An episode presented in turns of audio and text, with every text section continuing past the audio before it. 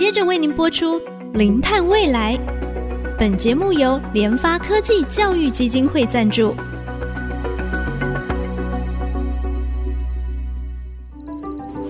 前瞻能源新方向，以科学与科技迈向近零碳排，智慧永续，与您一同开创零碳未来。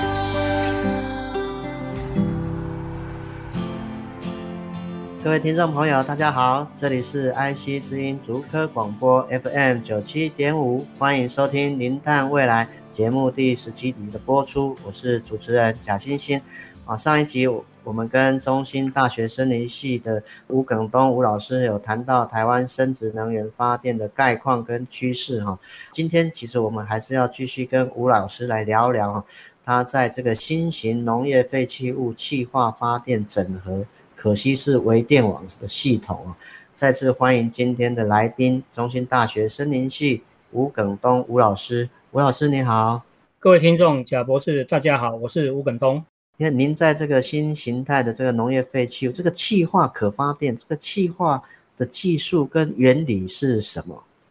我想我会用很简短的一个方式来跟各位听众介绍一下什么是气化的技术。我想最简单的方式就是说，我们把固体的燃料转成气体的燃料，再来做利用。如果我今天给你一块木头的话，你点火的话，大概很难把它点起来。如果是一瓶酒精，就很容易。如果是一瓶瓦斯呢，大家都会怕怕，因为它会有气爆的危险。所以说，气体的燃料，我们目前来讲的话，很多国家包括我们都是用天然气比较干净的方式来运用。所以，气化的方式就是我把它从固体的原料的形态转成气体的燃料的形态，再来做利用。那它的能源效率会变得比较好。那当然，在转换的过程里面，你可能会去损失到能源。可是基本上来讲，你后面所得到的能源，其实比这个你损失的能源还要多，那某种程度来讲，你的一个能源效率就会变得更好一点，那也比较具有这个它的优势，包括它也比较不会有污染的一个排放。是是，所以简单讲就是说，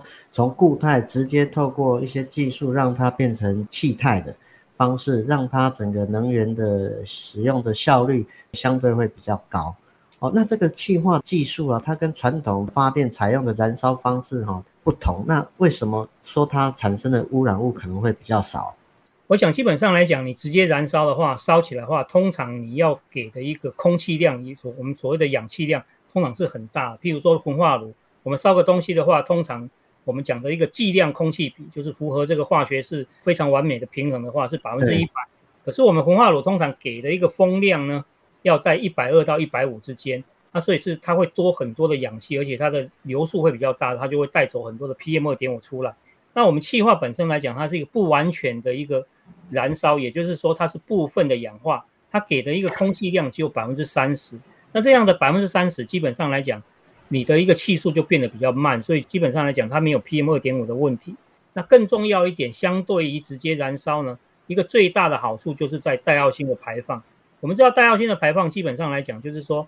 它有含氯的一个物质，那含氯的物质呢，有多余的氧，因为我们焚化炉它是过氧的一个燃烧的方式，它会剩下很多氧，那它就会氯跟氧就会结合成戴奥辛的前驱物叫氯酚，那到后段它就会形成所谓的一个带奥辛。那我们这个所谓的气化，它基本上在第一阶段就已经把氧气都用完，但是物质不灭嘛，氯跑去哪里？氯还是在，那它就会去抓我们合成气，就是我们气态燃料里面。最活泼的就是氢气，它就会去跟氢气结合，那变成 HCl 就变成盐酸，那它就不会形成氯分，后端就不会产生带奥辛。形成 HCl 有什么坏处？也就是说，你到后面的运用的话，会轻微的腐蚀你的一个管线。那这些管线其实某种程度来讲，岁修也好，一两年都会去换。那所以某种程度来讲呢，它并不会整个影响到你的环境，反正你都是要换这些腐蚀的管子。即便没有被 HCl 腐蚀，也会被其他的一个酸性的气体做腐蚀，所以某种程度来讲，它的优点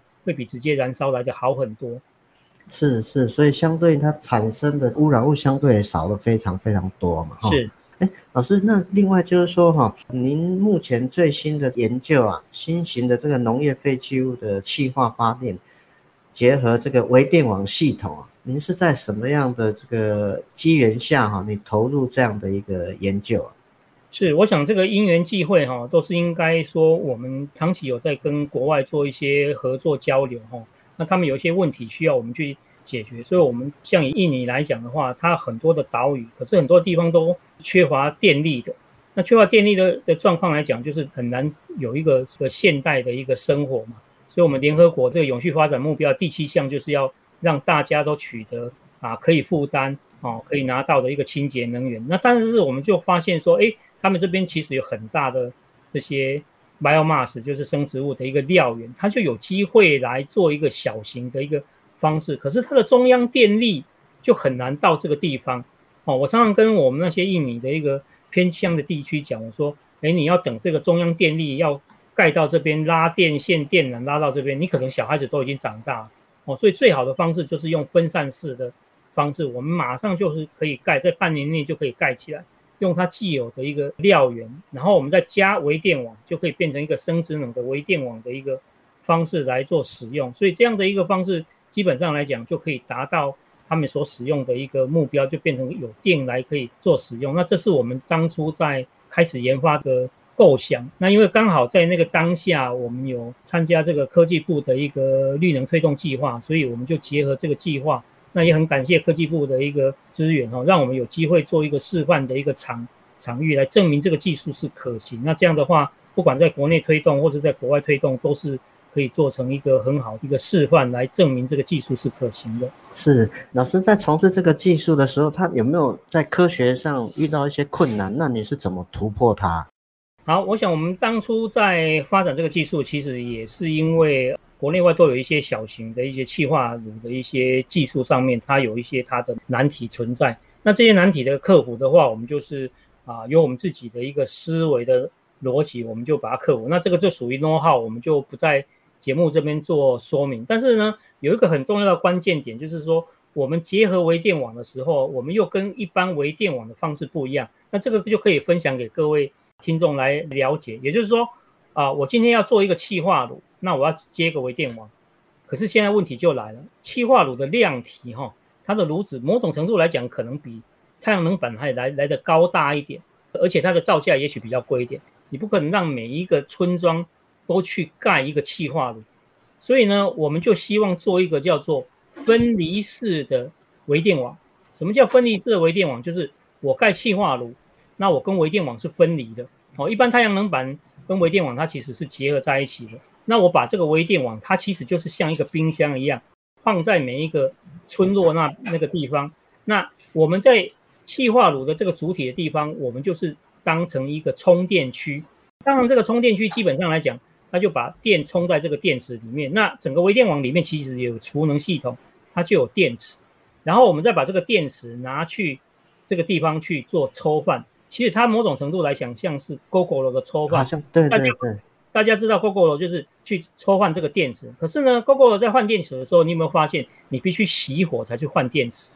可是我们叫做不熄火可以换电池，这个叫热插拔的电池。我们为什么要做热插拔的电池？因为现有的微电网的电池其实是装的很密集的，在这个微电网的箱子里面。可是你要抽掉它去换电池的时候，你必须要把开关整个关掉。也就是说，万一我在这个社区里面，要换电池的时候，我可能就要跟这社社区讲说，哎，对不起，我明天早上十点到十点半要换电池，你没有电，哎，那就很麻烦了。你每个礼拜可能都要承受一两次我来换电池都没有电，那这是不合理的。所以因为它不合理，所以就让我们去发想说，我们要克服这个难点，所以我们就找到一个技术叫热插拔电池，也就是说，哎，你继续用电，你都不知道我们来换电池，啊，所以这个就是一个非常好的方式。那我们就克服的这样的一个一个方式，跟我们。学校电机系的老师去做研究，那他就可以研发这个所谓的热插拔电池。那我们去换电池的时候，你继续用电，你也不知道我们在换电池。那这样就可以变成一个分离式的一个分散式微电网系统。那它就可以把这个微电网呢做得又深又广。那你也不需要花很多的钱来盖这个炉子，我就变成一个中控中心，那专门做做储电。的一个方式，专门制造这个电池，然后你就像送瓦斯桶一样，每次就是把瓦斯桶像勾勾一样去把那个电池装上去，再拿回来继续充电这样的一个方式。所以这样的一个案例呢，也让国外呢又觉得，哎，这个非常有有趣，可以来试试看这样子。所以老师，您这个新型农业废弃物气化发电结合微电网系统。啊，当然在开发的时候也遇到一些技术的这个瓶颈了，但是就逐一把它克服啊。那当然这里也有老师，你们的团队这边有一些独到的技术哈，来突破困难哦，让电池在抽换的时候，其实你不需要电停下来，所谓热插拔的这个方式，我想是老师您这个技术团队一个非常独到的地方哈。节目先进行到这边哈，我们休息一下，好，稍后再回到我们《零碳未来》节目的现场。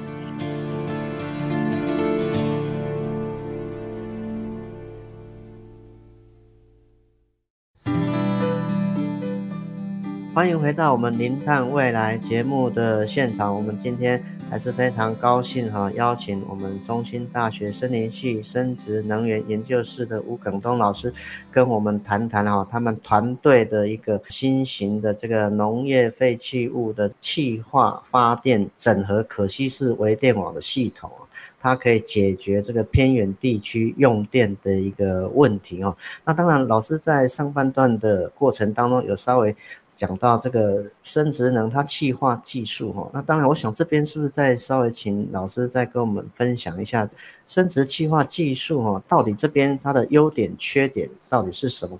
好，我想啊、除了刚刚我们讲这个戴奥星的一个部分以外哈，那原则上来讲，因为你是利用气体去燃烧它，所以某种程度来讲的话，在燃烧气体，第一个就是它的效率会比较高，第二个这样的话你就不会有这个 PM 二点五的一个。一个问题存在。那另外，因为我们是属于用所谓的农业的废弃物哦，相对于直接燃烧的话，它的未未燃的一个部分会比较少一点。那它可能会剩下很多的像灰粪或者是我们讲的一个生物炭。哎，那这个东西其实因为你是天然的，你不要去烧到垃圾的话，那基本上来讲，它就可以回到农田去使用哦。所以你就直接把它撒在农田里面。当然，你必须要。在以我们国家的一个法规里面去，必须去申请这个所谓的再利用的一个一个资格。好，那某种程度来讲，因为你这样的一个方式的话，你就会让整个气化系统变成一个农业循环经济的一个典范。也就是说，我从头到尾都不会有任何的废弃物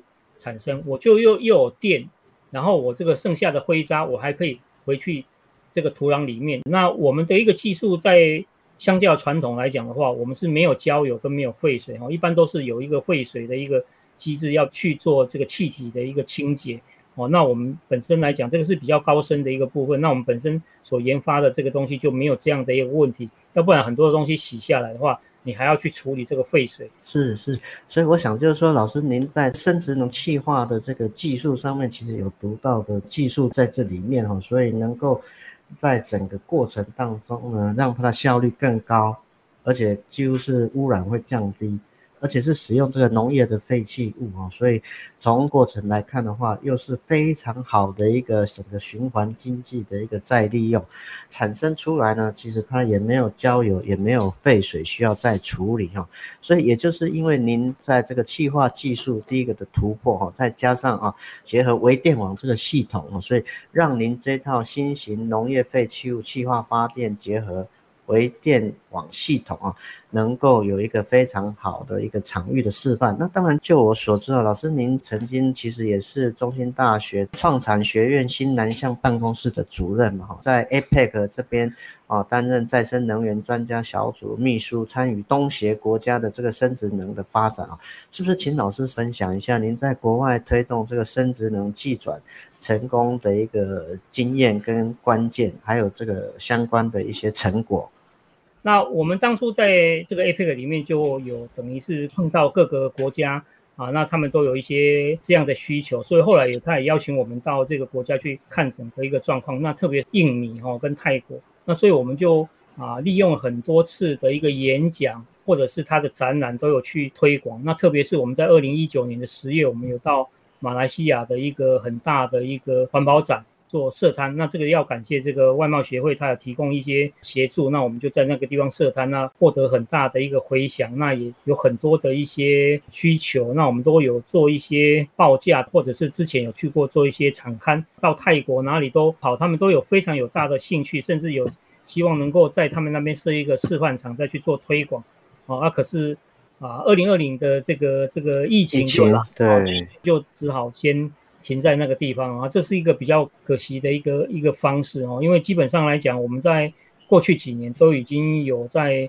东南亚的地区都有去访问过，那知道他们的一个困难点，那我们希望有这样的一个技术，然后有这样的一个产业，我们协助做技转，那协助台商哦，能够把这些技术哦带到这个啊东南亚去。啊，不只是一些协助他们让这个偏远地区有电，某种程度来讲也可以啊促进我们产业的一个发展。那所以我们希望，也许在今年下半年整个疫情都比较趋缓的话，我们会再度的回到东南亚进行一些接洽。因为某种程度来讲，他们也是一直在等我们的一个讯息哈，因为他们过不来，我们也去不了，所以对产业也是一个很大的一个伤害。啊，不过另外一个方向的话，就是说。啊，也因为这样的一个宣传，在国内也有很多的一个展览，我们也都去参加，使得很多的地方啊、厂商等等，他们对我们这个技术也有兴趣。某种程度来讲，哦，也是可以从国内再做一些示范哦、应用哦，来把这个技术哦做得更完备一点。是，老师，我想就最后再借用您一点时间哈。就是您在参与那个东协国家哈，还有在 APEC 当中哈，看到他们国家在推动再生能源政策，还有他们本身先天的环境，跟我们台湾比起来，有没有哪一些是您觉得可以作为我们国家的一个重要的参考？基本上哈，每个国家有每个国家的一个障碍需要去去突破了哈。那我们过去曾经执行过一个 APEC 计划哈，我这边做一点点分享，就是我们的结论就是说啊，包括不管再生能源也好哦，特别是生质能这个部分，其实有很多国家生质能的一个政策都不够的，不够的方式的话，基本上来讲，我们通常整个合作的 team 里面哈，就会有法律系的老师。那法律系的老师要干嘛？就是说，哎，我我会跟东南亚这些地方政府讲说，哎，没关系，没有法律的话，我们帮你立这个法案。那那你你只要是地方议会通过，这样我们就可以在这个地方执行。那另外我们还不是只有把这个法律带过去，也就是说，我们国家里面有很好的这个所谓的技职体系的这个证照的一个方式，诶，我们也把这个东西带过去。我们某种程度来讲，就是说提供他们就业，也就是说，诶，我是区域的一个技术式的一个证照，培养这样的一个方式的话，某种程度来讲，你将来有什么东西坏掉的时候，你可以自己修。要不然的话，我们可能每个礼拜都要飞过去的话，就是比较麻烦。那所以整个的一个政策，我们把它称作叫 RETI，R E T I 哈。那 RETI 的 R 的话就是 Regulation E 的话就是 Economy，T 的话就是 Technology，I 的话就是 Integration。也就是说，在这个所谓的生质能的一个系统要能够成功的话，大概就要这三个观点。也就是说，你的 Regulation 就是你的法案、你的法律。一就是你的经济，T 就是你的技术，那这个必须要整个整合在一起，缺一不行。那只要能够符合这个 RETI 的一个原则的话，原则上来讲，在推动的话就会非常的顺遂。啊，吴老师也特别把他在 APEC 期间哈所从事的这样的一个经验哦，不只是从技术面，连这个法律面、区域性的职场技术式的一个证照能够引入，当然相关都要还是符合一些的这个。原则哈才能够做顺利推动啊。那么东南亚国家他们在这个政策的推动上面有没有哪一些是值得我们去参考的呢？我们在这些生殖能技术的发展，我们有一些技术是我们可以转移出去，但是国外他们有没有经验也是值得我们这边借鉴的地方？好，我我想基本上来讲哈，我们在整个东南亚政策也好，技术也好，其实。某种程度还是蛮占有优势的哈。那我们唯一没有办法跟他们比的一个地方，大概就是我们料源实在太少了哈。那他们也有一个啊一级的地方，幅员比较广大，也就是说，它其实比较不像是一个中央的一个政府来管控，也就是它它必须要做分散的一个方式。所以某种程度来讲，也许它的一些补助等等，在每个县市其实是不太一样的。然后，那我们国家比较缺少这种比较。分制的一个方式哦，虽然也有啦，就是说像太阳能的一个统购费率，可能北部跟南部它的一些费率不太一样。那某种程度来讲的话，它让各县市的一个授权的一个范围哈，某种程度来讲是比较广的。那也许我们也可以用这样的方式去思考，说怎么让这个区域再生能源的发展哦，可以提高比较多。那另外有一个比较重要的地方就是说。某种程度来讲，当然啊、因为我们的幅员是比较小，我们可能需要引进的一个方式，就是说，也许我们的一个第三方认证哈，就是说。有些工协会做第三方认证哦，可以协助政府来处理这些事情哦。这个其实不只是在东南亚，其实在欧洲地区也是有这样的一个方式。也就是说，政府其实要管的事情很多，但是啊，你每件事情都要管的话，那可能就是管不动，很难去做。那所以你必须要能够让这些工协会哈，它已经可以产业协会可以做到某种程度的公正的一个方式，由它来做一些。基本的一些认证啊，或者是一些证照等等一个方式哦，某种程度来讲，可能可以减少政府的一个压力，可以比较快速的一个做发展。好，我们再次真的是非常谢谢哈吴耿东吴老师哈，把新型农业废弃物的气化技术，并结合微电网的这样的一个技术哈，其实不止在台湾哈能够有机会有一个示范，并且也把它的这样的一个技术啊，在 APEC 东协那边的国家哈推广啊，啊也让我们再次看见哈这样的一个技术在未来生质能源的发展啊，真的是具有一个非常重要的一环。同时呢，也在我们啊二零五零近零碳排生殖能，我相信也是扮演一个非常重要的一个角色哈。我们的节目哈，除了在爱惜之音的官网 AOD 哈可以随选随听以外呢，也已经都在。Google Podcast、Apple Podcast 上线哈，所以我们的好朋友呢，可以上 Podcast 搜寻“零碳未来”。当然，也要请大家记得按下订阅，才不会错过我们每一集精彩的节目。再次谢谢我们今天的来宾，节目进行到这里，感谢大家的收听，下周同一时间我们再会。本节目由联发科技教育基金会赞助播出。联发科技教育基金会邀您一起响应近零碳排，以知识驱动更好的未来。